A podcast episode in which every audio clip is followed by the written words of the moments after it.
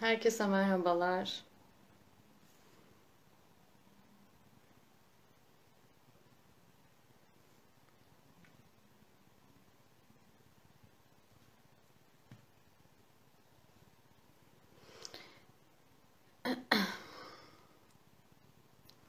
Evet, Özgür hocamız geldi.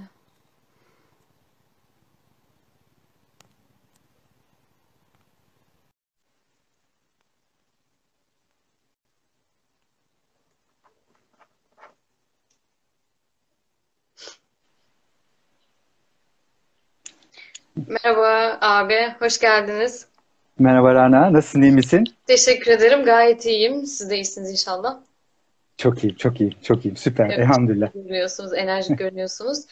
Ee, ben yorumları kapatacağım, böyle dikkat dağılmaması için dilerseniz. Tamam, sıkıntı yok benim için. Tamamdır. Ses iyi mi? Kulaklık sıkıntı yapmıyor değil mi? Yok, Çıkartabilirim de. yo, yo, gayet iyi geliyor ses şu an. Herhangi bir sorun Tamam. yok. Ee, bugün tüketim toplumuna dair konuşacağız. Yani hepimizin sorunu olan bir şey aslında. Ee, ben çok uzatmadan e, sözü size vereceğim. E, Vaktimiz de e, malum biraz kısıtlı. E, şunu söyleyelim sadece. Bu gerçekten hepimizin sorgulaması gereken bir konu. Çünkü modern bir zamanda yaşıyoruz ve hepimizin içerisinde bulunduğu bir şey. Özellikle Kur'an'da da Tekasür suresinde çokluk yarışı sizi oyaladı, kabirleri varıncaya dek şeklinde bir e, şey de söyleniyor. Yani ancak biz öyle bir oyalanma ki bu ancak kabire vardığımız zaman dank edebilecek olan bir şey. Şimdi Seneca'nın sorusuyla başlayalım. Sözü size bırakayım. Seneca diyor ki, niçin doğal ihtiyacından fazla işlenmiş toprağın hasretini çekiyorsun? Neden bu hasreti Evet, çekiyoruz? Cevabı sizde. tamam, çok güzel. Ee, Seneca'nın sorusu çok güzel. Ee, ben genel olarak bir tüketim toplumunu anlatayım. Sonra tüketim toplumundan e, konumumuz, duruşumuz, e, bu ihtiyaçlarımız, arzularımız, üretilmiş olan ihtiyaçlar mı, gerçekten var olan ihtiyaçlar mı, ya özünde olan insan nerede, biz neredeyiz, onun üzerine bir konuşma yaparız inşallah. Tüketim toplumu dediğimiz zaman işte ya da kültürü çok popüler bir kavram, sürekli kullandığımız bir şey ve e, genellikle toplumsal yapıyı, ekonomiyi, siyaseti hepsinin temel merkezinde olan bir şeyden bahsediyoruz aslında. Bunu anlatabilmem için aslında bir reklam analiziyle anlatmam gerekiyor. 1960 yılında Coca-Cola bir reklam yapmaya istiyor. Ee, Venedik'te St. Mark's e, Kilisesi'nin orada çok geniş bir meydan var. Ve orada işte halk geliyor ve güvercinlerin çok geldiği bir yer, insanların oturduğu bir yerde güvercinlerle Coca-Cola yazmak istiyor.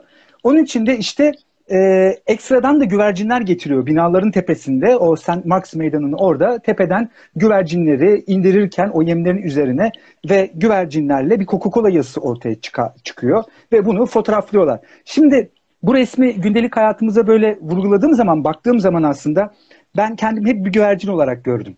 Yani iPhone'lara, Mercedes'lere, işte BMW'lara, markalara koşturan, sürekli tüketmek isteyen bir güvercin gibi gördüm. Ama o güvercinler oraya Coca-Cola yazısı yazmak için gitmediler.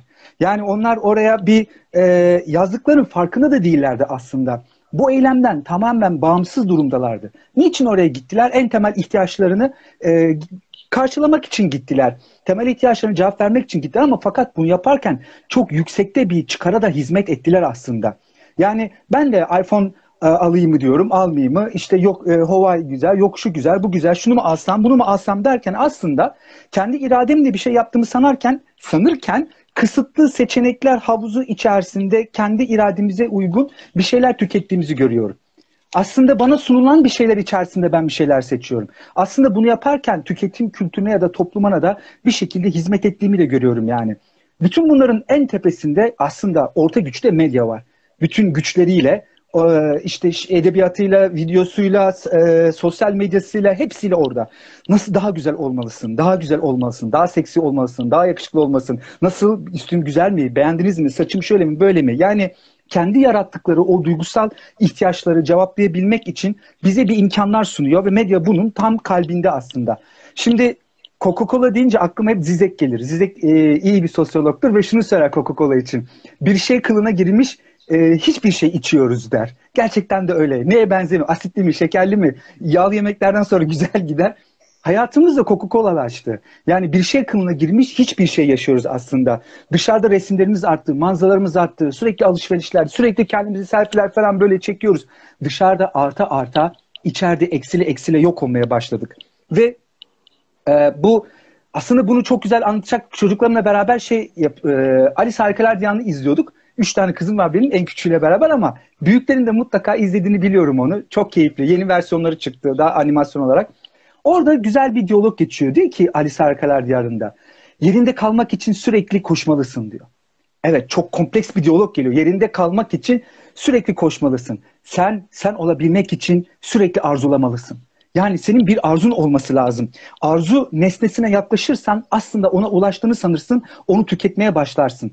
Karl Marx da bunu söylüyordu. Bir sözümüz olmalı diyordu. Ona ulaştığımız zaman onu tüketmeyecek bir sözümüz mü olması gerekiyordu? Müslümanların da öyle. Kur'an'la flörtü bittiği anda, Kur'an'ı tanıdıkları anda, Kur'an'ı tükettikleri anda o sözlerini yitirmişlerdi. Şimdi arzularımıza ulaşamıyoruz. Dolayısıyla kendin olabilmek bir arzunun varlığını şart koşuyor bir arzumuz olacak. Bir arzu var. Bu bu, bu cazibe merkezi var.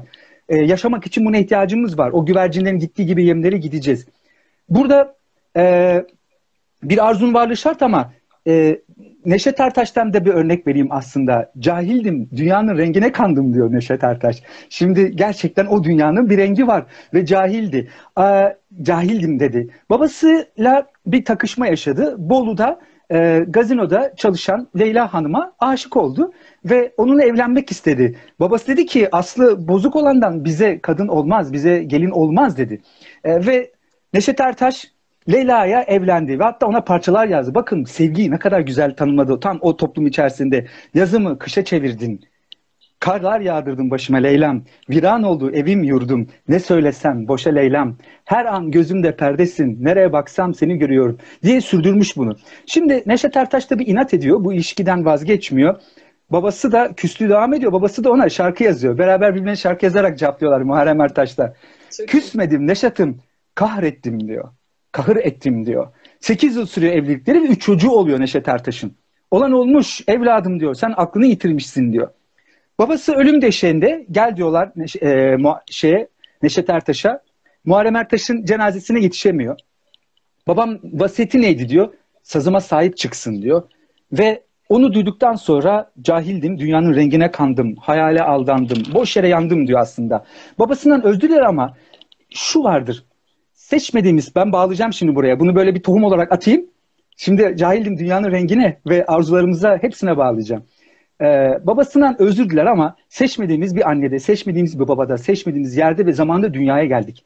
Ötekilerin bize sunduğu bir dünyada dünyaya geldik. Yani hiç bilmediğimiz bir dünyada, dilde ve kültürde geldik ve varlığımıza karşılık ötekilerin bize sunduğu anlam üzerine bir hayat sunuldu. Yani ben varlığımdan vazgeçtim. Ötekilerin bana sunduğu anlam bu güzel dediler. Bunu almalısın. Böyle yaşamalısın. Bu, bunu yaparsan toplum seni kabul eder dediler. Kendimizden vazgeçerek, kendimize yabancılaşarak özneşen, özneleşen bir varlığız biz. Ben annem gibi olabilmek için, annemin gözlerinde var olabilmek için ben sevdiğim futboldan vazgeçtim. Ama annemle yabancı annemle yaklaşırken kendime yabancılaşmıştım. Özne olmaktan vazgeçmiştim. Sahte bir varlığız aslında bizler. Kurgu gibiyiz. Şimdi bu korona sürecinde de sen de şahit olmuşsundur aslında. Ne kadar yalnız olduğumuzu bize aslında şey yapmıyor. E, fark etmedik. Biz yalnız olduğumuzu gördük zaten. Yani yalnızlaştırmadı bu korona bizi. Yalnız olduğumuzu fark ettik ve bu dünyanın zevkleri için neleri feda ettiğimizi biz gördük aslında. Şimdi bu feda ettiklerimiz işte cahildim, dünyanın rengine kandığımın takas süreciydi. O takas sürecine girdik biz. Evet biz e, bir şeyleri istedik, bir arzuladık ama o dünya bize farklı, anlamı kendileri üzerinden bize sundular.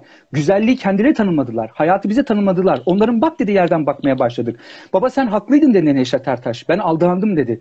Ve bakın vasiyeti tek cümledir Neşet Ertaş'ın. Babamı benim babamın ayaklarının ucuna gömün dedi. Bunca tartışmadan sonra. Yani şarkı şöyle bitmişti. Evvelim sensin, ahirim sen oldun diye. Şimdi evet insan eksik bir varlık ve neyin eksik olduğunu bilmiyor. Ve bu eksikliği giderebilmek için bir hikaye ihtiyacımız var.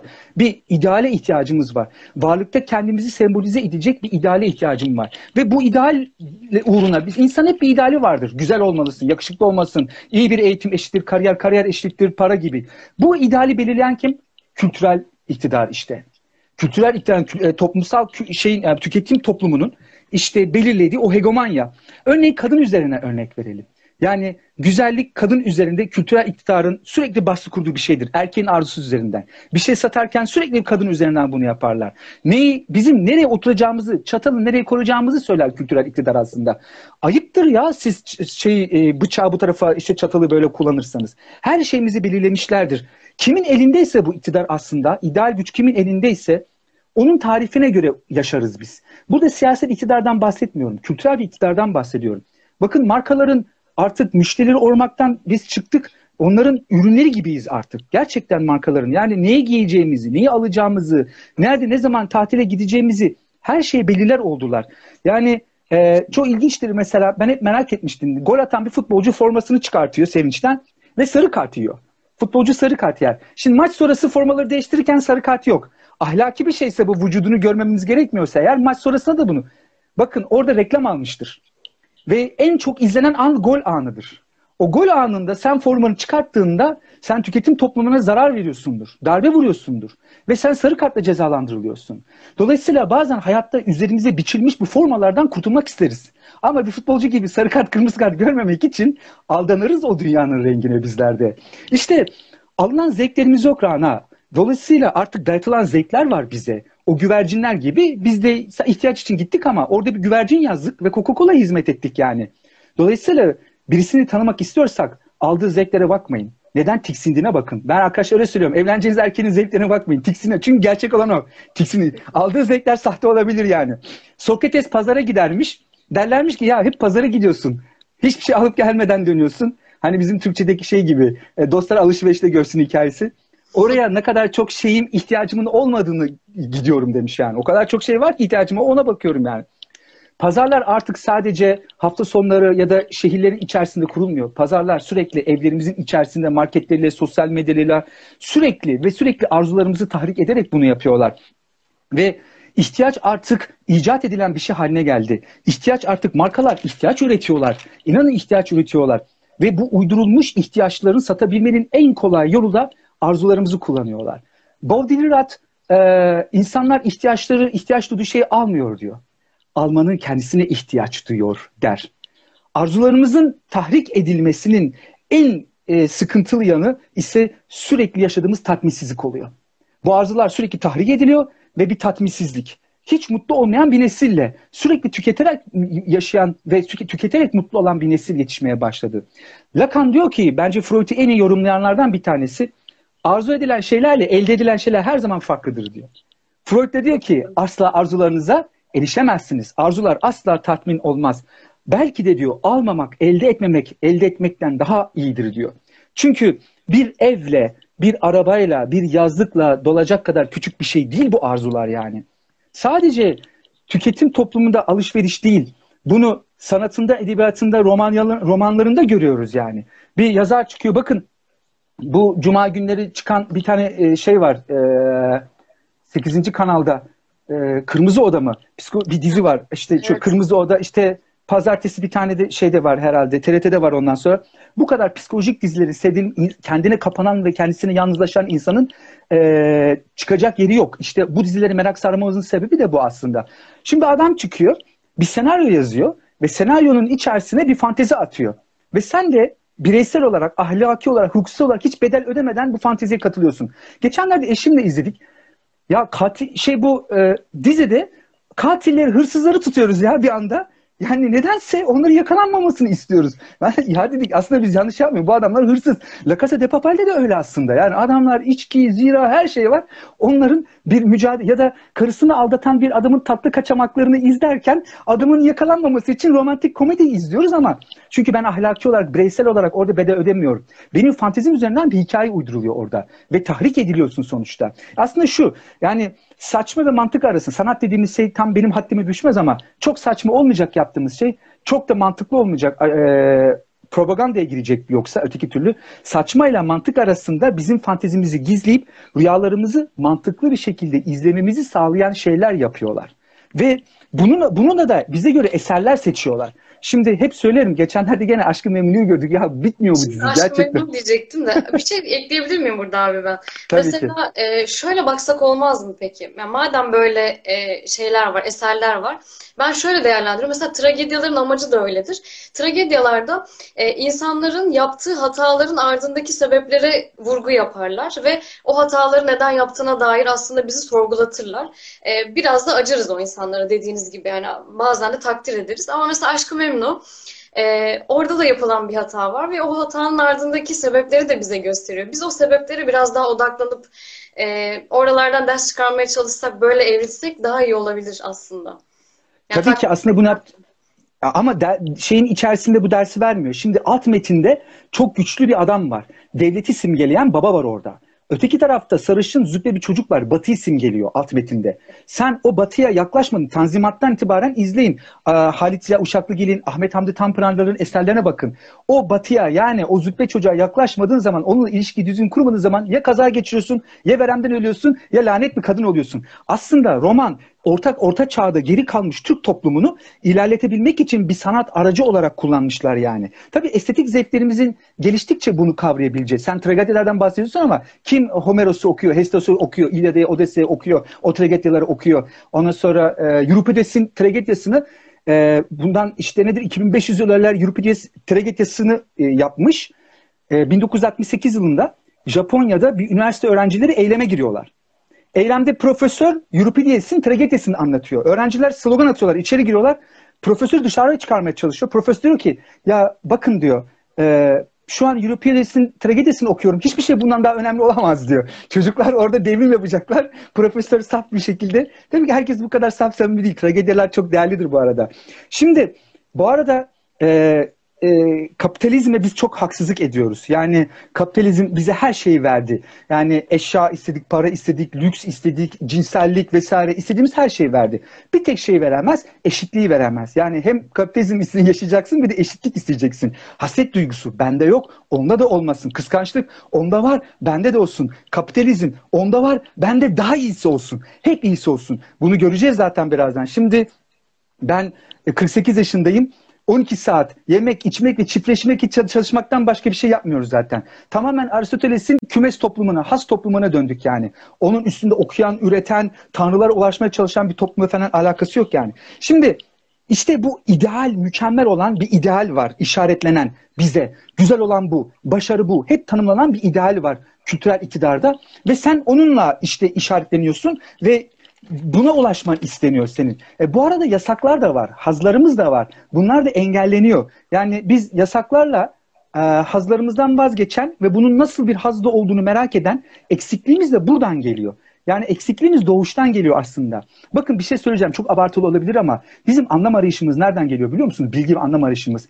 Annemiz bizi yatağından ayırır ya erkek çocuğu ya da kız çocuğu artık büyümüşsünüzdür ve siz yataktan ayırırlar o çocuğun anahtar diliğinin arkasındaki yatak odasının arkasındaki çocuğun merakından geliyor. Ben buraya niye kondum? Bu yasak neden geldi? Neden annemle yatamıyorum? Orada ne oluyor? Ben bu yasağı kabul etmek zorundayım, anlamlandırmak ve öğrenmek zorundayım. Buyla başlıyor, böyle bir şeyle başlıyor. Şimdi işte kendinde olmayanı isteyen, ne aradığını bilmeyen, kendine yabancılaşan, kendine hapsolan bu insanların izlediği diziler, alışverişlerine falan şahit oluyoruz yani. Mutlak olanı, biz ideal olanı istiyoruz ve bu e, bu bir de bu yasağın çerçevesi içerisinde e, organize olan bir topluluğuz. Şimdi güzellik şey diyor Voltaire bakan gözdedir diyor. Erkek bir kurbağaya soruyorlar güzellik nedir diye. Ee, işte diyor ki küçük bir kafası olan pörtek gözleri olan dişi kurbağadır diyor. Şimdi güzellik boşluk tanımıyor ve tekliği istiyor. Bakın güzellik tanımlanmış bir şeydir. 30-60 bilmem ne ebatlarıyla. E, mesela bale İngiltere'de e, sırf erkeğin arzusu üzerine çıkmış ben sanat bile diyemiyorum. Utanıyorum sanat denmeye. Çünkü kadının kimliğinden dışarı çıkmış. Kadının ideal bir kadın olarak temiz, saf, harika, ince, zarif, mükemmel. Öyle bir kadın var mı ya? Öyle ince bir kadın var mı? O kadar ince, zarif, o kadar işte kadının erken yönetmenleri de erkektir ilk çıkartanlar ve erkek arzusu üzerinden çıkmıştır ve ideal güzel kadını tanımlamışlardır. Afrodit ölçülebilir bir boyutu vardır. Bunların hepsinin tanrıları bile ölçülebiliyor her yerde. Dolayısıyla o tekliğe götürüyor güzellik bizi. Şimdi mutlak olanı arzuladığımız için güzelliği arzuluyoruz ama o bize tekliğe sabiteye götürüyor. Çok önemli bir şey söyleyeceğim. Burada dil çok önemli. Şimdi dil devreye giriyor. Neden dil önemli? Çünkü dil olmayanın yerine bir şey koyduğumuz şeydir. Eksik olanın yerine koyduğumuz şeydir. Eğer her şey tam olsaydı Rana, hiçbir şey eksik olmasaydı biz dile ihtiyaç duymazdık. Şöyle derdim, böyle derdim, anlaşırdık seninle. Ama eksik olduğu için biz dili üretiyoruz. Dil üretince kültüre gidiyoruz. Bakın emojilerle konuşmaya başladık artık. 1984 e, 1984 e, evet George Orwell'ın kitabında oradaki dilin nasıl değiştiğini hatırlayın. Oradaki nasıl bir dili yok ettiklerini hatırlayın. Oradaki özgürlüğü nasıl bir bireyin yabancılaşmasını hatırlayın yani. O anlamda kültürü üretebilmemiz için bizim toplumsal kültüre, o e, tüketim kültürüne karşı bir kültür üretebilmemiz için dile ihtiyacımız var. Aslında çirkinleşmeye ihtiyacımız var. Bize dayatılan ve tekliğe ve sabiteye götürülen o güzelliğe karşı çirkinlik devrimciliktir çünkü. Çirkinlik sonsuzluktur. Tanımlayamazsınız. Tanımladığınızda bitiriyorsunuz ilişkiyi. Bu eşim dediğinizde iş, ilişkiniz bitiyor. Çünkü eşinizdir. Sevseniz de olur, doğum günü kutlasanız da olur, yıl dönümü kutlasanız da olur, eve gittiğinizde öpseniz de olur, öpmeseniz de olur. Eşinizdir. Malınız gibi davranırsınız. Çünkü tanımlamışsınızdır. Ya bizim karıdır ya sıkıntı yok dersiniz siz. Ama öyle değildir. Çocuğunuz da öyle. Hiç kimse sizin malınız değildir. Kur'an'ı da tanımadığımızda ilişkimiz bitiyor. Flört neden güzeldir? Sonunu bilmediğim bir hikaye vardır orada. Flört bittiğinde ilişkiler bitiyor. Çünkü tanımlıyorsunuz. Ve tanımadığınızda sabiteye götürüyor, tekliğe götürüyor. Biz bu teklikten kurtulmamız gerekiyor. Umberto Eco, güzellik ölçülebilir diyor. Platon, güzellik oran ve orantı meselesidir diyor. Şimdi çirkinliğe müsaade etmeyen birisi, eksiklik kabul etmeyen birisi aşık da olamaz. Hayal de kuramaz. Aşk çirkinliğe sırtını dönmek değildir. Eksikliği kabul etmektir. Sevmek bilgiyi paylaşmak değildir. Bilmemenin verdiği huzursuzluğu birlikte paylaşmaktır. Yani ben bilmiyorum diye bilmektir. Ben eşimin benim istediğim gibi olmayacağını bilerek bu kırgınlıklara ve çatlaklıklara katlanarak denebilmektir. Onun için iletişim başarılı bir şekilde anlaşamamaktır diyor Lacan. Bu, bu şey girmemiz gerekiyor. Şimdi Liv Ullman çok güzel bir kadın. İyi bir e, aktör. Ve ona soruyorlar Liv Ullman'a. Estetik olacak mısınız diyor. Estetiğe karşı değilim ama o ben olmayacağım eğer estetik olursam diyor. Çünkü yaşlanınca yüzümün ne kadar değişeceğini çok merak ediyorum diyor. Bunu görmek istiyorum ben diyor. Ama e, bize işte dayatılan o güzellik, o mutlak, o sabit ile götürürken insan e, bedeninin insan utanmaya başlıyor. Yani e, bedenine oturan kadınlar. Bakın Kanada'da e, 17 yıl kaldık. 3 tane doğum yaptı eşim. Her defasında geldiler. Emzirecek misin, emzirecek misin? Ya ne? Ya biz emzireceğiz ya. Rahat bırakın Çünkü kadınlar göğüsleri bozulmaması için emzirmek istemiyorlar. O istetiğe zarar verecek. Güzelliğe zarar verecek. Çünkü ölçülen ve tanımlanan bir güzellik vardı. İnsan bedeninin en çirkin yanı neresidir? Sorsak benim gibi şöyle kemerli burun falan belki benim bu kemerli burunla evet ilişkinizi dayanabilirsiniz, sohbet edebilirsiniz. Evet beni alan almış, üç tane çocuğum var hamdolsun. Bence en çirkin tarafı zihni. O zihne dayanamıyorsun. O yabancılaşmış. Şimdi birazdan o zihni anlatacağım. Nasıl yabancılaştığını anlatacağım o zihnin. Nasıl özne olmaktan vazgeçtiğimi anlatacağım. Bizim bağımlı olduğumuz şey bu mutlaklık arzusu. Buna biz bağımlıyız yani. Bu mutlaklık argısına bağımlıyız ve biz akıllı telefonlara falan bağlı değiliz yani. Biz alkole, sigaraya falan bağımlı falan değiliz. Diğer insanlara, bunların üzerinden diğer insanlara bağımlıyız biz. Ötekiler belirliyor. Ötekilerle girdiğimiz o davranış ve ilişkilerimiz belirliyor bunları yani. Çünkü biz ötekinin gözünde var olmaya çalışan bir varlığız. Anlamı başkasından e, ötekisi üzerinden tamamlıyoruz ve anlamlandırıyoruz. Çirkinliği, eksikliğimizi kabul etmek aslında kendi kendimize uyguladığımız o baskıyı da bizden indirgeyecektir. Çirkinlik derken fiziksel çirkinlikten bahsetmiyorum ama kültürel iktidarın dağıttığı o baskılardan bahsediyorum. Çünkü biz ne yaparsak yapalım arzuladığımız şey hep eksik kalacak. Jim Carrey'nin bir lafı var hep diyor ya umarım herkes bir gün ünlü ve zengin olur da aradığını o olmadığını anlar. Aradığımız hiçbir yerde. Aradığımız ne bir eşyada ne bir insanda. Ben aradığımın o olmadığını onu elde ettiğim zaman anladım. Herkes bana diyor ki abi ya ne işin var Türkiye'de? Kanada vatandaşısın Türkiye'de ne işin var? Ben aradığımın olmadığını Kanada'ya gittiğim zaman anladım. Orası değil yani. Niagara'ya ben kahve içmeye gidiyordum. Düşün şimdi burada kağıthanede 41 ST'ye biniyorum. Şeye gidiyorum. Topkapı'ya falan gidiyorum yani. Niagara şelalesine kahve içmeye giderken. Biz gerçek kadar olmayacak güzel şeyleri arzuluyoruz. Ama ona ulaştığımızda yeni bir arzuya ihtiyaç duyuyoruz. Evet teknoloji arttı. Teknolojinin sosyal medyanın boyutları çok fazla. Mesafeleri kaldırmadı ama sıklaştırdı. Yaklaşsak da yakınlaşamayan bir nesil olduk yani. Aslında kalabalık o değil mi? Yani yaklaşmış ama yakınlaşamamış insanlar. Bu kadar çok ben bakıp ama göremeyen, bu kadar çok duyup ama işitemeyen, bu kadar çok dokunup bu kadar az hissettiğimiz başka hiçbir dönem hatırlamıyorum yani. Çünkü toplum olabilmek bir iradeye gerektiriyor. Yoksa biz topluluk olurduk. Arı topluluğu gibi, ayı topluluğu gibi. Bir zorunluluk yoktu onlarda. Bizi biz yapan irademizdi. Bizi biz yapan özne oluşumuzdu. Şimdi e, George Orwell'da da öyle diyordu işte e, amacınız ne? Hayatta kalmak mı yoksa insan kalmak mıydı? İşte kendisine yabancılaşan, özne olmayan insan. Burjuva bu dünyayı öyle bir boyar, öyle bir boyar ki sen kendin olmuyorsun. Hiçbir şey kendin olmuyor. Ne ağaç ne ağaç gibi artık, ne insan ne insan gibi. Bakın insan çalışır ve insan öznedir. Karl Marx da bunu söyledi, Kur'an da bunu merkeze koydu. İnsan öznedir. Ama bakın kapitalizm bunu tersine yaptı. Özne insan değildir çalışmak da oluyordur. Çünkü emek sahibinin ne yaptığı çok önemli. Onun özne oluşu hayat çok önemli değil. Bana senin 8 saatin, bana senin 12 saatin lazım. Ben bununla ilgileniyorum diyor kapitalizm. Senin özne oluşun beni ilgilendirmiyor diyor yani. Aslında sen özne olarak hiçbir zaman onların işine yaramayacaksın. Bakın bugünün dü- dünyasında hep fiiller var Rana. Hep fiiller var. Yaparsın, just do it, seni kimse tutamaz, her şeyi elde edebilirsin. Yani e, amaç bizatihi çalışmanın kendisi oluyor. Ö, ö, özne kaydığında, biz özne olarak kaydığımızda, nesneleştiğimizde yabancılaşma bu. Fellini'nin duvarını hatırlayalım. Dedem diyor duvar örerdi. Babam da duvar örerdi. Ben de duvar örüyorum. Hani benim evim diyor. Hani benim evim. Kendi yarattı, kendi emeğiyle yabancılaşan insanın meta teorisini de burada görüyoruz aslında. Yani ürettiğiyle arasındaki doğal ilişkinin bozulması bu. Duvarlar ören ama kendisine ait hiçbir duvar olmayan insandan bahsediyoruz yani. Heidegger'e buradan selam verelim. Toprak diyor, toprağı, toprak e, kullanmak onu anlamak değildir diyor. Elimizde bir toprak var ama biz biz biz biz mağlup olduk maalesef. Kaybettik. Diyalektik materyalizm kazandı. Bize hiçbir toprak bırakmadı. Elimizde bir ağaç var. Ekeceğiz onu ve ürünler verecek ve çocuklarımız, torunlarımız bundan faydalanacak. Biz bu ağaçı işlevsiz olarak elimizde taşıyoruz, Müslümanız diyoruz. 1400 yıldır bu ağaç elimizde.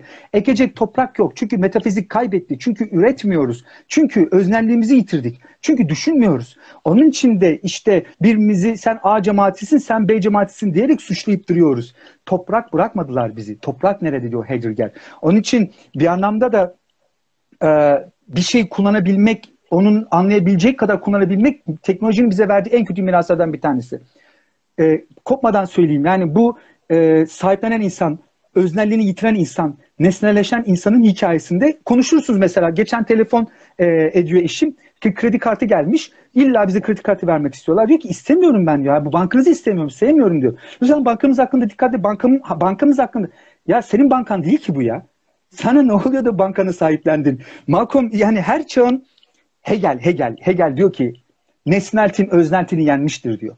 Özneltin nesneltine mağlup olmuştur diyor. Her çağın bir ruhu vardır diyor ve biz o çağın ruhundan bağımsız değilizdir diyor yani. İşte biz Mimar Sinan'ı konuşuyoruz. Mimar Sinan'ın en büyük eseri işte Selimiye'ye falan konuşuyoruz. Gidin oraya kocaman kubbeyi göreceksinizdir. O koca kubbe Osmanlı'nın kanatlarını anlatır. Orada e, kilitsiz sekizli kasnaklar vardır.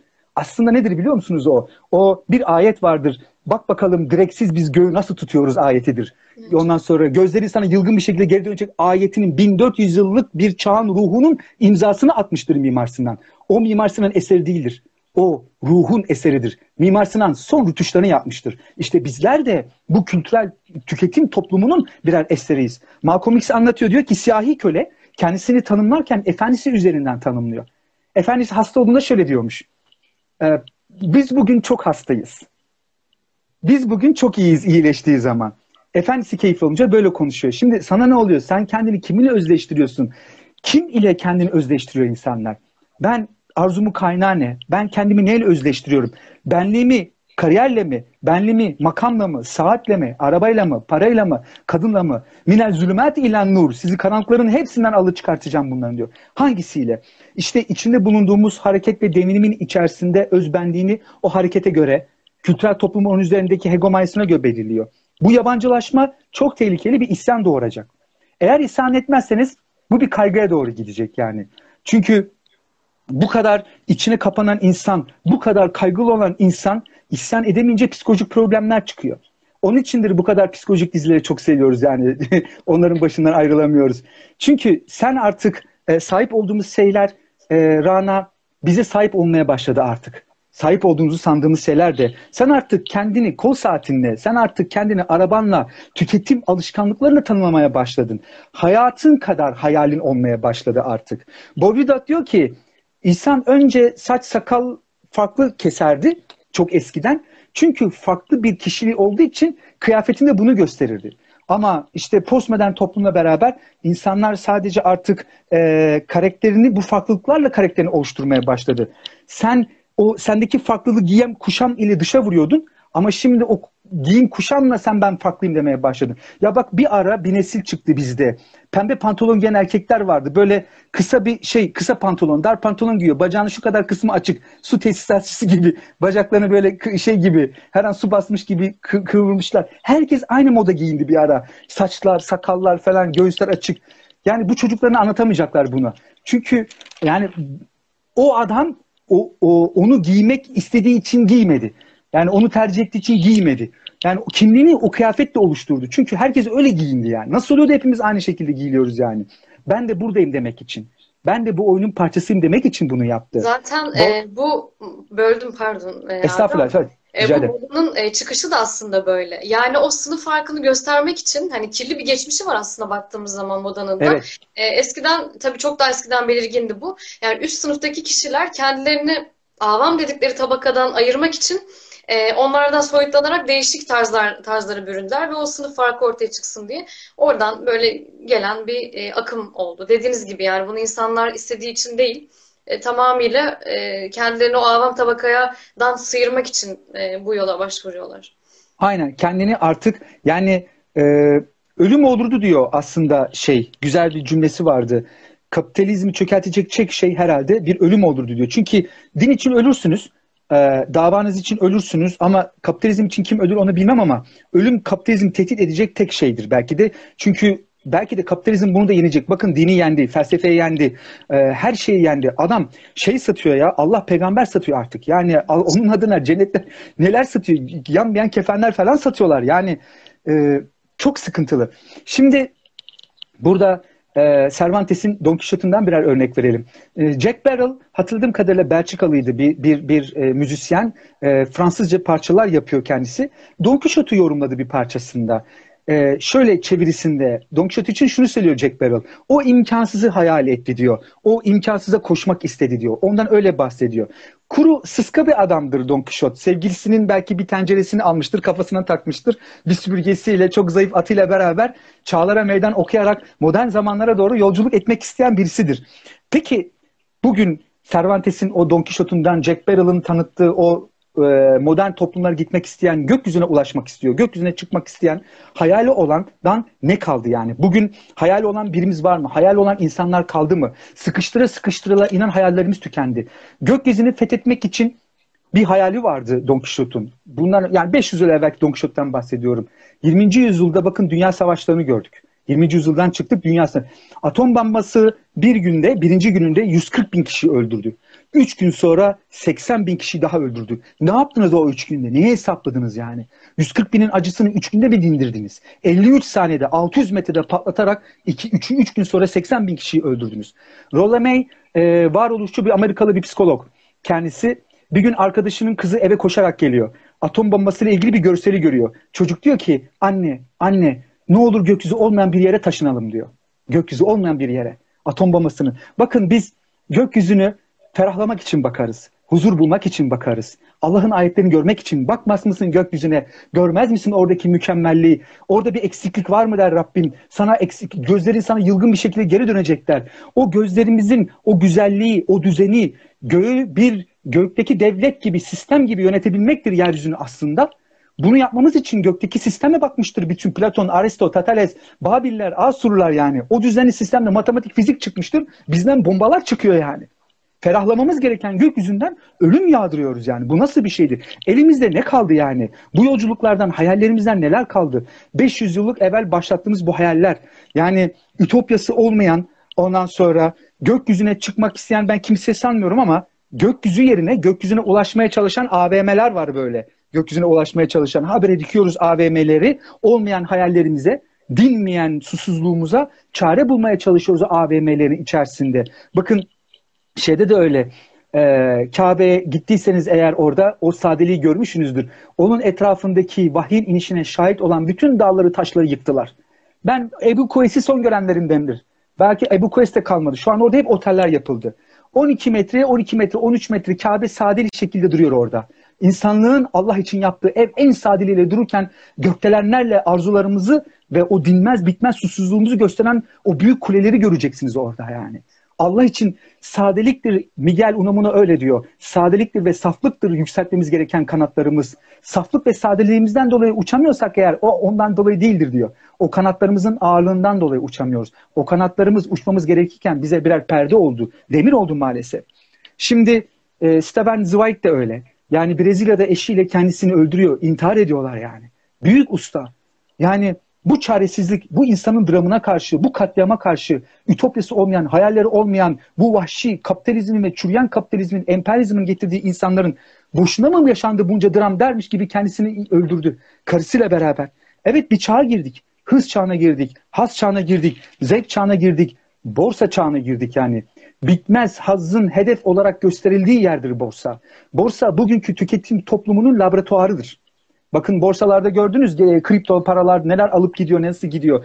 E, çünkü tüketim toplumu borsada pişti. Yıllar evvel. İktisat borsada büyüdü. Bakın Prudo, Marx'ı çok iyi döneminde yaşamıştır. İyi bir ekonomisttir, mülkiyete karşıdır. Herkes sevmeyebilir ama borsayı nasıl tanımlıyor? Sonsuz hazın, hırsın ve sonsuz kazanç isteğinin çılgınlığı ve ahlaksızlıktır diyor borsa için. Andre Gide 1947 Nobel Edebiyat Ödülü almıştır e, Kalpazanlar ve Dar Kapı kitabıyla mutlaka okumasını tavsiye ederim. Andrea Gide şöyle bir şey söylüyor. Dinle Natalen diyor. Sadece sen varsın. Bırak bildiğin bütün şeyleri ve okuş. Sadece insan artık kendisine dönmeye başladı. Sadece yalnızlığında kendisini aramaya başlayan insan. Çünkü özne olan yara almıştı. Çünkü e, özne kalktığı için sahte bir özne vardı ve yaralanmıştı insan. Ve 20. yüzyılın için başında Nietzsche bunlara cevap verdi. Vay halinde bir içinde bir çöl birlikte ne dedi. Bakın Nietzsche ne diyor? Yarınların tarihini yazıyorum diyor. Yarınların tarihini yazıyorum. Çok zor bir şeydir yarınların tarihini yazmak. Çünkü yaptığım yarındır diyor. Şu cümlesini okumama izin verin. Yarın da gördüğüm hiçliğin egemen olacağıdır diyor. Yarın da tarif edebileceğim tek şey tüm değerlerimizin islaf, iflas edeceği noktada var oluşun hiç ile eşleşeceğidir. Yok oluyoruz diyor. Pavel de insanlık yavaş yavaş dinin yok olduğunu acımasız bir şekilde görecekler diyor. İşte Nietzsche e, değişik bir adamdı. E, avını e, avlamak istemezdi. Avlanmanın duygusunu severdi. Don Juan gibiydi Nietzsche. Bütün kadınlarda tek bir kadını ararmış gibi bütün bilgilerde tek bir bilgiye ulaşmaya çalışıyordu. E, aranı hazını seviyordu. Ama işte e, Lacan'ın tanımıyla arzusuna aşık olan bir toplumdan bahsediyoruz burada o kendisine sabitlenen o güvercinler gibi ideal bir şey, güzellik veriyor. İyi bir eğitim budur kızım. Buraya gitmesin, bunu okumalısın, bunu yapmalısın. Bugünkü tekin toplumunun arzusunun geçici, haz geçici, değer bakanın gözünde oldu artık Rana. Değer, Voltaire öyle demişti. Güzellik bakanın gözündeydi, şimdi değer bakanın gözünde. Değer bakanın gözündeyse, dün gece eşimle konuşuyorduk, o zaman değer değersizleşiyor.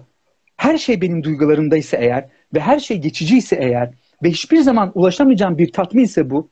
İşte demin Nisse'nin söylediği şey bu geliyor tekrardan. Çöl, bedevi çölde yaşayana denmez. Yüreğinde bir çölle yaşayana denir. Yüreğinde bir çöl büyütüyoruz. Kura, kurumuş hayallerimiz ve susuzlan, susuz, susuz kurak kalmış çaresizliğimizle bunu yaşatıyoruz. Arabalar yapıyoruz. 300 kilometre giden kadranlı ama 90 kilometreyi geçmiyoruz hız tutkumuza bakın yani. Yani ekonominin temelinde haz var ama haz da hıza bağlı. Değerler dünyası anlam dünyasını değiştiriyor. Anlamı da sadece kendinde arayan insanın yalnızlığı bu. Yalnız karabalıklar. Marx'ın, Thomas Hobbes'un, Smith'in bütün derdi buydu. Kur'an da bunu anlatıyor. Nebiler de bunu anlatıyorlar aslında. Teknolojiyle yani bir yandan yalnız bırakıyorsun ama bir yandan da tefekkür etme yalnızlığı değil bu onu anlamı ötekiler üzerinden verip sahte bir öznelliğini alıp onu başkalarının üzerinden tek başına bir teknolojiye bağımlı kılıyorsun şimdiki yalnızlığı bu. Yani teknolojiyle gidermeye çalışan bir yalnızlık. Siz yoksunuz. Benim için hiç kimse önemli değil. Benim sizin için de ben önemli değilim. Evet benim sizi dışlamam sizi aşağı görmemdir. Bakın Valeri nasıl tanımlıyor? Hazzın yalnızlığı üstünlük taslamaktır diyor. Burası çok önemli. Hazın yalnızlığı üstünlük taslamaktadır. Yani ben kendimi sizden üstün gördüğümde ben sizden daha yalnızım. Bugünün kendisini üstün gören insanları düşünün. Her üstün gördüğünde, o her ideale saplandığında, her o mutlak ve sabitliğe ve tekliğe gittiğinde eşya gibidir. Bakın durur, hareket etmez. Ölümdür. Kimyasal tepkimeler de doğana kadar hareket eder. Doymuşluk halidir o sabitelik. Bizim o çirkinliğe, o kültüre, o eksikliğe ihtiyacımız var yani. Durmadan kendi fotosunu çeken o naksiz insanın hikayesi bu, yalnızlığıdır bu. Yabancılaşma ve yalnızlaşma bir hastalık gibi. Kamus Veba kitabında bunu bize anlatıyor. Veba her yerde diyor. Veba içimizde diyor aslında. Bakın e, şeyi hatırlamıyorum ben ya. Geçen seneki Ramazan'ı hatırlamıyorum. Kola kola anı yok. Çünkü eskiden Ramazan'da gidiyorduk geliyorduk yardımdı iftarlar veriyorduk alıyorduk. Bir yerlerdeydik yani. Nasıl geçti? Hafızalarım yitirdi yani. Ben hatırlıyorum abi sizin çok güzel yayınlarınız vardı. Onları izliyorduk. Allah razı olsun. Şimdi normalleşmeye çalışıyoruz diyor kızım. Baba diyor yeni normal. Dedim ki eskiden normal olan neydi ki şimdiki yeni şimdi yeni normalliklerinize alışıyorsunuz? Eskiden ne normaldi? Kadına şiddet mi normaldi? Hayata, Kur'an'a, doğaya, tabiata, eşyaya bakışımız normal miydi de şimdiki hayatımıza yeni normallikler diyorsunuz. Tekrardan eski normallerimize benzerlerini kurarak o aynı cahilliğimizle tekrardan bu şeyin içerisine devam edeceğiz. İşte George Orwell'in 1984 kitabında özgürlüğün ve bireyin yalnızlığını anlatıyor. Çin'in derdi aşı maşı falan bulup insanlığa yardım etmek değil. Öze ait olanın her şeyin yok edildiği bir zamandayız. Öze ait olanın. Yalnızlığın yasak edildiği bir görüntü içerisindeyiz aslında. Yalnız kalamazsınız. Yalnız kalamazsın. Telefonun olacak, bir şeyin olacak yani. Çünkü hazın, sonsuz hırsın, kazanç çılgınlığının içerisindesindir. Birlikte olmaktan nefret ettiğimiz ve yalnız kalmaktan korktuğumuz için bu kadar bağımlıyız bu teknolojiye ve eşyalara. Herkes aynasıyla meşgul.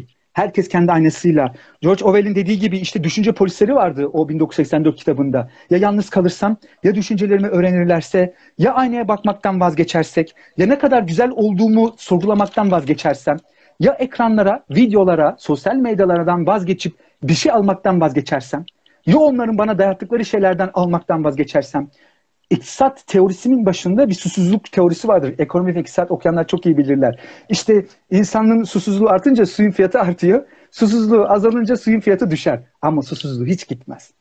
Susuzluk hep vardır. Sen yerinde kalabilmek için sürekli koşmalısın Alice Harikalar Diyarı'nda gibi.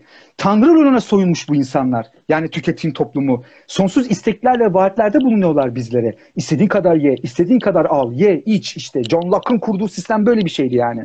Bakın yalan mı bilmem ama GAFAM denen bir şey var yani Google, Apple, Facebook, e, Amazon, Microsoft bunlar dünyayı istedikleri gibi oturdular ve paylaştılar yani. İnanılmaz bir şekilde yani. Ve sohbetin başında işte gideceğimiz yere kadar, kıyafetlere kadar söylediğim o her şeyi belirlediler. Albert Camus'un dediği gibi kendimizle uğraşmaktan kendimizi göremez olduk. Veba içimizdeydi. Rousseau'nun kitabında bir yer var. İsviçre'de bir kasabadan bahseder e, kasabada bolluk vardır. Bolluk hüküm sürmektedir. İktisat bolluğu hiç sevmez. İktisat refahı sever. Bolluk olduğu yerde çünkü iktisat olmaz. İktisadın olabilmesi için bolluğun gitmesi gerekiyordu. Bakın ne diyor Russo orada. Hayali kurduğu yerde. Burada bolluk vardır diyor kasabada. İstekler çok doğaldır. Ve haliyle istekler en doğal haliyle hüküm sürmektedir iktisat tarafından kışkırtılmamıştır. O tatminsizlik, o arzular, o kışkırtma, o sahte reklamlar hiçbir şeyleri yoktur onların mutlaklık arzusuna dair işte. İşte Spinoza der ki insanlar hemen her şeyi anlamazlar. Çok konuşup çok anlatmak lazım. Çok konuşabilmek için de özgür olmak lazım. Bakın Platon'un mağara alegorisi de burada çok önemli devreye giriyor. Orada e, 3-4 boyu var aslında. Şimdi adamlar boyunlarından e, duvara şey yaplanmışlar, kelepçelenmişler. Çocukluğundan beri o kelepçe içerisindeler. Ve o duvarın arkasında kuklalar geziliyor. Onun arkasındaki ateşin yansımasıyla önlerindeki duvardaki gölgeyi görüyor. Şimdi bir, bir şekilde bir tanesi çıkmaya başarıyor. Ve o çıktığında o duvarın arkasındaki kuklaları göstersen sen ona desen ki gölgeler var ya şimdi o gölgeyi görüyordu. Onun gölge olduğunu bilmeden gölgeyi görüyor ama. Onun gölge olduğunu bilmiyordu ki. O duvardakini gerçek sanıyordu. Adam bir ömür boyu çocuktu ve kelepçelenmişti. Zincirliydi. Dışarı çıktığında sen onu hakikati gözünün içine soksan bile anlamayacaktır. Çünkü acı çekiyor. Canı yanıyor. Alışması lazım. Dikkat edin orada anlamıyor. Canı yanıyor. Gözünü kırpıyor. Yani hemen hakikati idrak etmiyor. Platon da öyle söylüyor. Vakit lazım Kurtuluş için hemen olmaz diyor. Zaman lazım diyor. İstek lazım. Ortam lazım. Biz buna vaktimiz yok. Birbirimizi sevecek vaktimiz yok. Biz 50 bin kişi öldük koronada. Anılarına bir buseyle vedayla öpücük konduramadan yolcu ettik biz bu insanları. Sevdiklerimizle konuşmuyoruz. Kimse kimseye tenüzür etmiyor. Almanlar Avusturyalılara ikinci Dünya sanırım e, mektup yazıyorlar. Sizde cephede durum nasıl diyor. Avusturya diyor ki durum ciddi ama feci değil diyor. Avusturyalılar Almanlara söylüyor. Sizde durum nasıl diyor. Almanlar diyor ki bizde durum feci ama ciddi değil. Gerçekten durumumuz feci ama ciddi değil. Çekirdek çitleyerek ölümleri izliyoruz artık. Böyle bir nesil gelişti. Şimdi özgürlük nerede? Özgür olmak için e, terör edilen bir ortam lazım. Bir vakit lazım. Bir is karşılığın isteği lazım. Er-Rahman, allamel Kur'an, halakal insan. Rahman rahmet etti sonra öğretti. Önce sevgi sonra öğretme. Sen insan kadar rahmet edersin. Bodrum'a gitmek özgürlük kardeşim. Minettik giymek özgürlük. Başımı örtmek ya da kapatmak. Bunlar özgürlükle ilgili bir şey değil burada. Özgürlük içsel olanı işte rasyonel olanla bakış açısıyla kavrayabilmektir. Rasyonellikle içselliği birleştirebilmektir özgürlük. Bu bunun e, insan rasyonel olduğunu söyleyen ama irrasyonel davranan bir varlıktır aslında. Onun için erdem de budur. Tabiata uyum içinde yaşamamız gerekiyor. Ama biz tabiatın sahibi olduğumuzu, Descartes'la başlayan süreç böyle olmadı mı? Tabiatın ve doğanın efendisi olduğumuz sürece ben işte e, alışverişe çıktık e, sahur için falan böyle e, eşim ben ve büyük kızım yürüyoruz. Ben hep ağaçları öpüyorum, kokluyorum çiçekleri falan. Kızım diyor ki babamdan başladı kimse bu ağaçları öpmüyordur diyor. Kızım diyorum onlar bizden çok daha gerçek, çok daha büyük işler yapıyorlar. O basit karbonları şekerlere çeviriyor, fotosentez yapıyorlar. Bu oksijen, bu diyor. Saygı duymamız lazım. O olmazsa ben olmam. Esas onlar. Selam verelim bunlara diyorum. Dolayısıyla e, değişim sen bunu söyleyince abi aklıma şey geldi. E, bu her zaman kalbime dokunur benim. Thomas More Ütop, e, Ütopyası'nda geçiyor. Diyor ki Ütopyalılar aklı başında insanların yıldızlar ve güneş dururken e, bir incinin ya da bir elmasın cılız pırıltısına duydukları hayranlar şaşırırlar diyor. Yani artık evet. o ağaç olsun, işte gökyüzü olsun, yıldızlar olsun o kadar çok unuttuk ki bunların farkında olmadıkça insan kendisini de unutuyor. Ne kadar doğayla iç içe olursak o kadar kendimiz oluyoruz.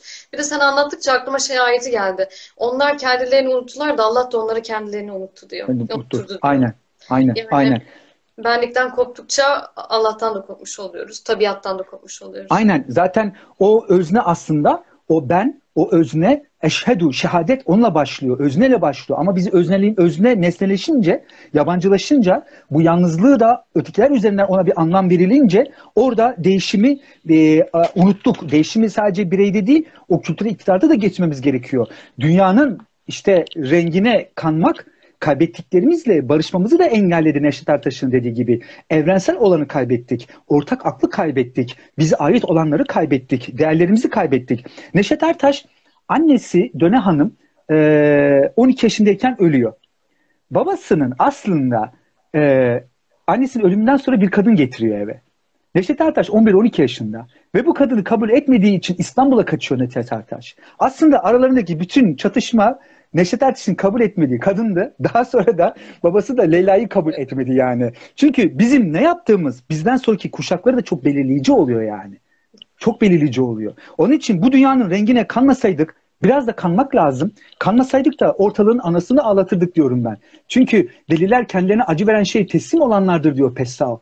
Delirmemek için biraz o renge bakmak lazım yani o renkte dünyanın da renginde de bir istikrar olması lazım. Sürekli çok değişmemesi lazım. Yani belirtiyorlar da bizleri. Şimdi Sophie'nin dünyasında sosyalistlerin çok sevdiği ilk başladığı kitaplardan bir tanesi Sophie'nin dünyası.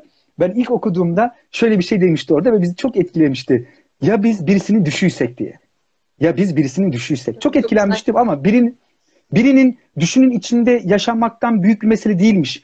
Ama şimdi anlıyorum ki birinin bizi düşünmemesi çok büyük bir meseleymiş düşünmüyoruz, ihtiyaç duymuyoruz. Kendi yalnızlığım içerisinde yaşıyoruz. Bir de kaygıyla bağlayayım. Ondan sonra sorumuz varsa gene konuşuruz.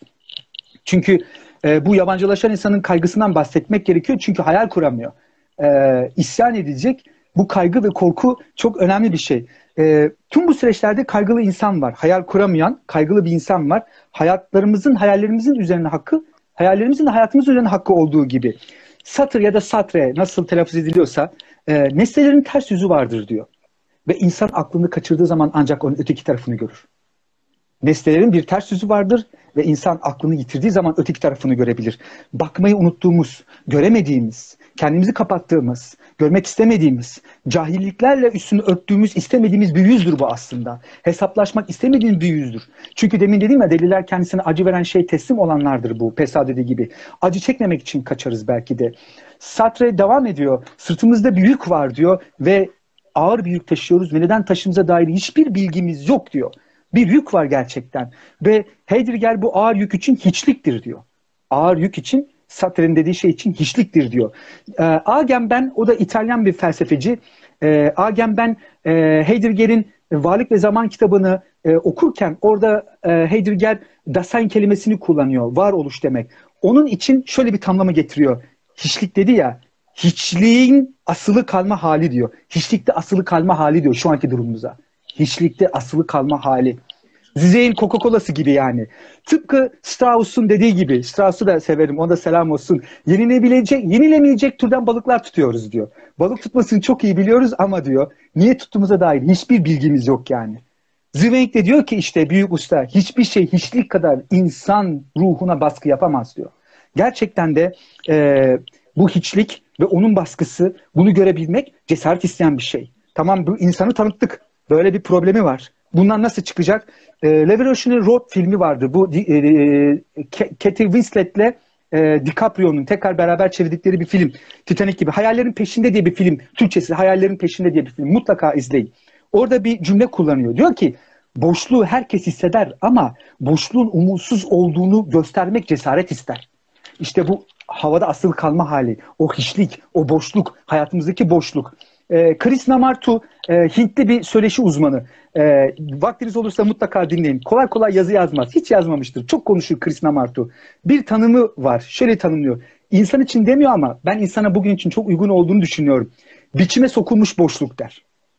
Biçime sokulmuş bir boşluk. Bir biçimimiz var. O mutlaklık idealindeki o tanımlanmış güzellik gibi, o başarı gibi her şey tanımlanmış. Biçime sokulmuş ama içi bomboş.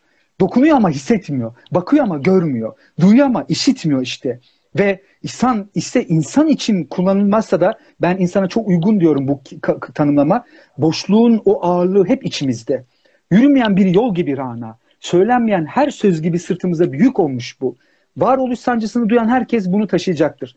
Ve ruhunun kaygısını, aslını ve suretinde de yaşayacaktır bu sancıyı. Ve bakın bu bu bu, bu e, şey olsun Mahir Hoca'nın kitabındaydı. E, kaygıyı, kaleci penaltı anında bir kaygı taşır mutlaka. Kaygı hayatımızda her yerde. Gregor Samsa'nın Kafka'nın Dönüşüm kitabında bir sabah bir işte böceklerin arasında insan olarak uyanıyor. O da ilginçtir. Kızım bana sormuştu. Dede neden böceklerin yani insanların işte böceklerin içinde insan olarak uyanmıyor da insanların içinde böcek olarak uyanıyor Samsa? Çünkü melankolidir.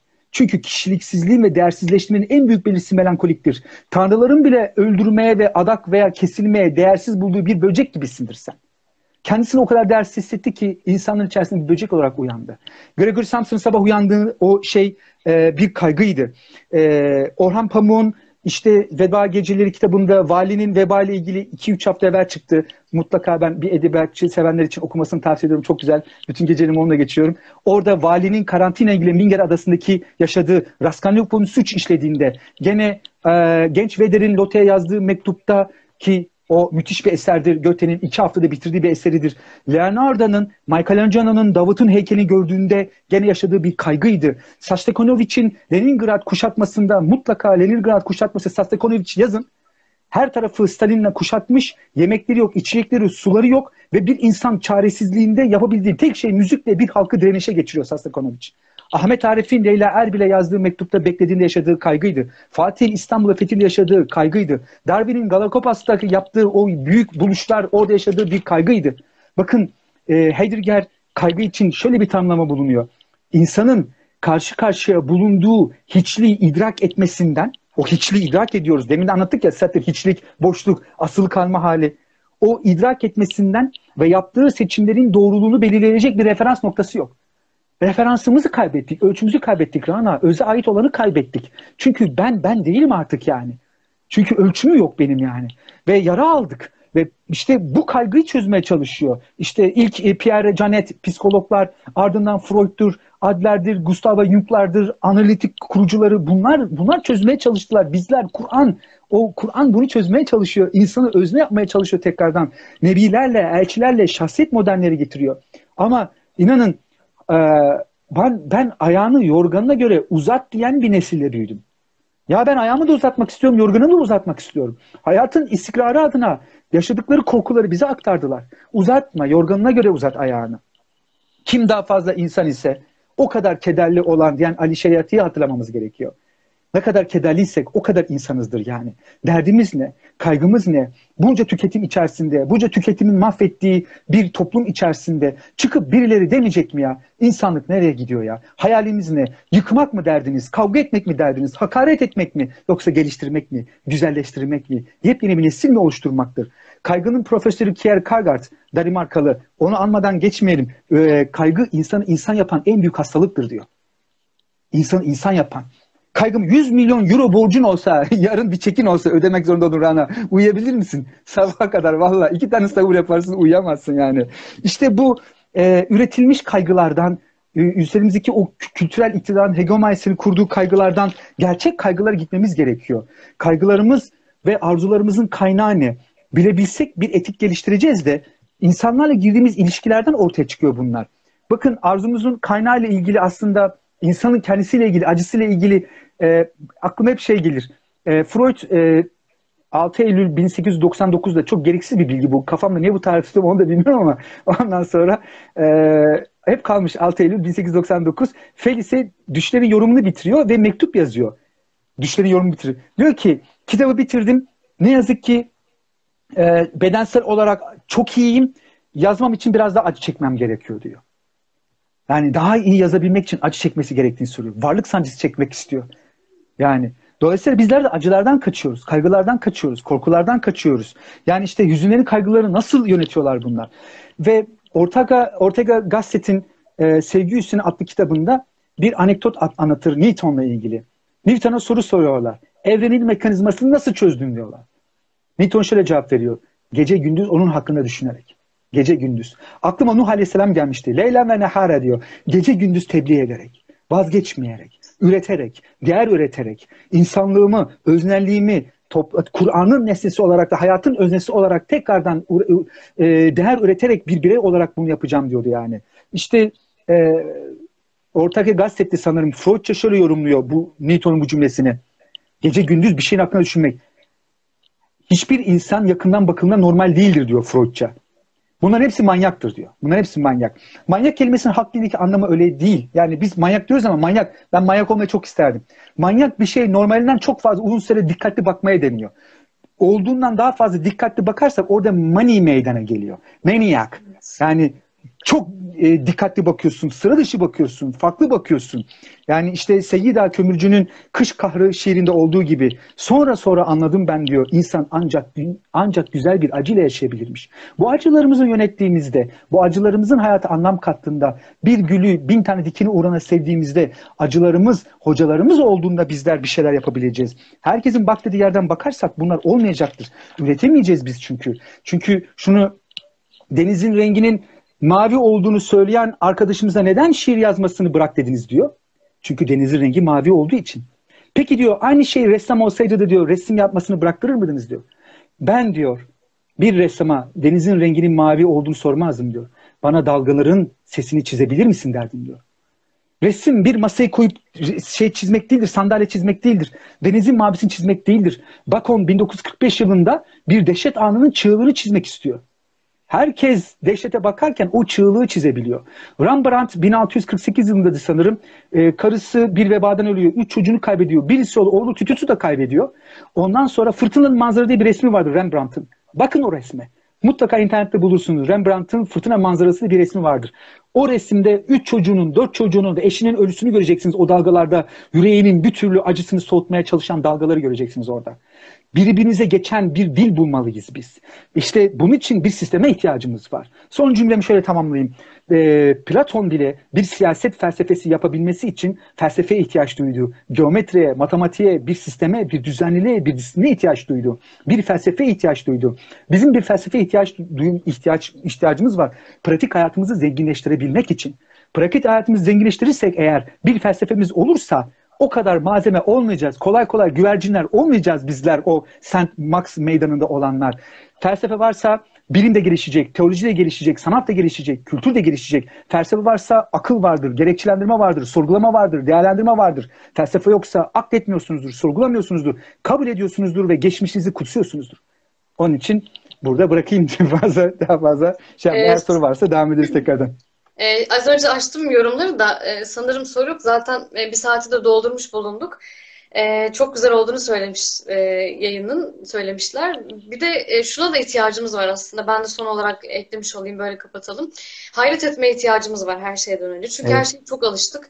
E, şunu düşünüyorum. Şimdi Allah o kadar her şeyi detaylı yaratmış ki Allah'ın isimlerinden bir tanesi El Latif zaten. E, hani ayette evet. diyor görmez misin ki gökten su indiren Allah'tır. E, bu sayede yeryüzünü yeşillendirmektedir. Yani sadece suyu bizim önümüze vermek yerine Allah ne yapıyor? E, yeşillendirerek, detaylandırarak, ayrıntılandırarak bize bunu veriyor. O yüzden bunları farkında oldukça özümüze daha çok yaklaşırız ve daha çok aslında Tanrı'yı bilebiliriz ve ona daha çok yaklaşabiliriz biliriz diyelim. E, bu yayın için çok teşekkürler. Çok güzel ben bir teşekkür ederim. oldu Özgür abi. E, Allah'a emanet olun. İnşallah tekrardan çok teşekkür ederim. Yaparız. Onur duydum davet ettiğiniz için. Herkese selamlar. Hayırlı Ramazanlar diyorum tekrardan. Hoşçakalın.